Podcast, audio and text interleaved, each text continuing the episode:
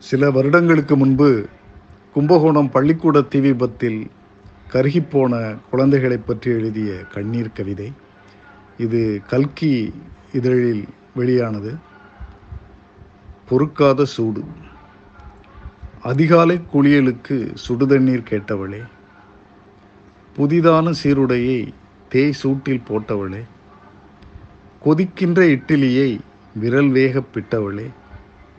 ஆடிவெள்ளி அம்மனுக்கு சூடத்தி தொட்டவளே பொறுக்கின்ற சூடெல்லாம் சுகமென்று சொல்லிட்டாய். கன்னத்தில் முத்தமிட்டு கண்ணடித்து கையசைத்தால் காத்திருக்கும் சூடென்று தெரியாமல் புறப்பட்டாய். விறகு கட்டையாக வீடு வந்து சேர்ந்திட்டாய். ஆவி போகையிலே அம்மாவை நினைத்தாயா?